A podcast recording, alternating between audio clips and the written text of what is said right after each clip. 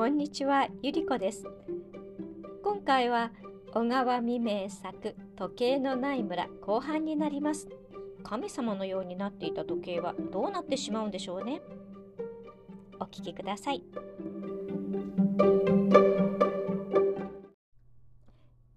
今まで平和であった村が時計のために2つに分かれてしまいました。時計は神様のようになってしまったのです。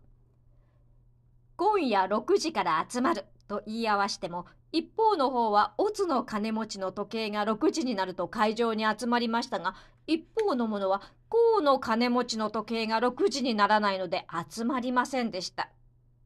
それで30分余りも2つの時計の時間が違っていましたから前に集まった者は後から来た者に対して待たされた小言を言いました。俺たちはちゃんと6時に来たのだ。こちらの時計に狂いはないはずだ。それはお前さんたちの時計が間違っているからだ。と後から来た者は言いました。いや、私たちの方の時計は間違っていない。お前さんたちの方の時計こそ間違っているのだ。と前に集まった者が言いました。こうして時計によって双方が争ったのです。待ってやって理屈を言われるようじゃつまらない。さっさと時間が来たら仕事を始めてしまうがいい。と早い時間を信じる組は遅れた時間を信じる者に構わずに相談を進めるようになりました。こんなようなことで常に時間から双方の争いが絶えませんでした。そのうちにふとしたことからオツの方の時計が壊れてしまいました。今まで毎日回っていた針が全く動かなくなってしまったのです。神様のようにその時計の時間を信じていたオツの方の組はその日から真っ暗になったように全く時間というものがわからなくなりました。そうかといって今まで争っていた甲の方へ行って時間を聞くのも恥と感じましたから俺たちにはもう時間がないのだと言って村の相談があっても時刻が常にまとまりませんでした。河の組はさすがに自分たちの方の時計は狂わない正しい時計だといよいよその時計のありがたみを感じたわけです。こうなればオツの組の者もこちらに従わなければならぬと思っていました。それで相談がある時は午後6時よりというように時間を定めてオツの方へ通知をいたしました。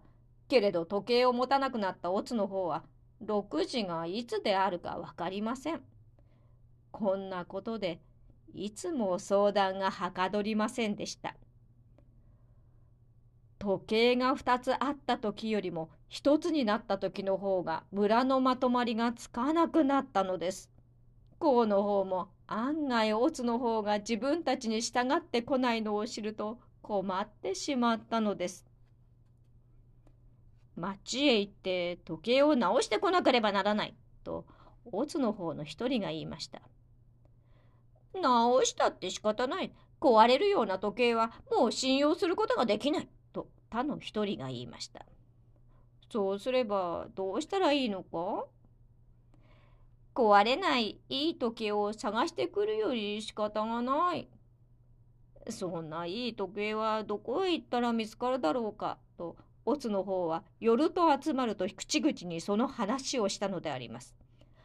オツの金持ちは、今年酒がよく作れたら遠い町へ行っていい時計を買ってこようと言いました。そうしているうちにふとある日のこと、甲の方の時計も壊れてしまったのです。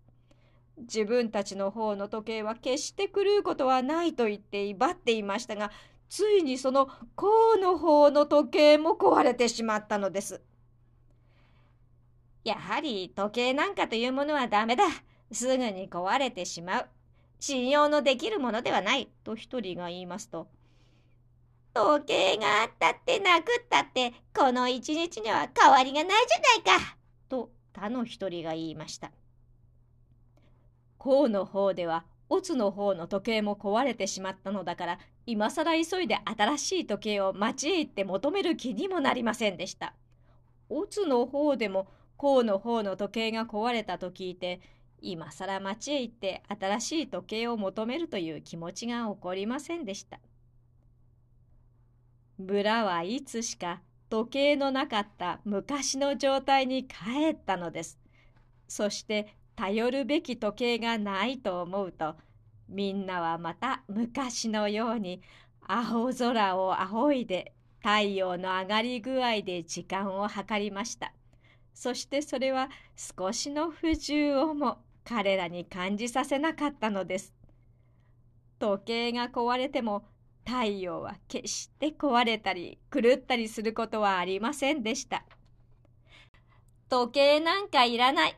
お天道様さえあればたくさんだと言ってみんなは初めて太陽をありがたがりました。そして集会の時刻も太陽の回り具合で決めましたためにみんなはまた昔のように一致していつとなく村は平和に収まったということであります。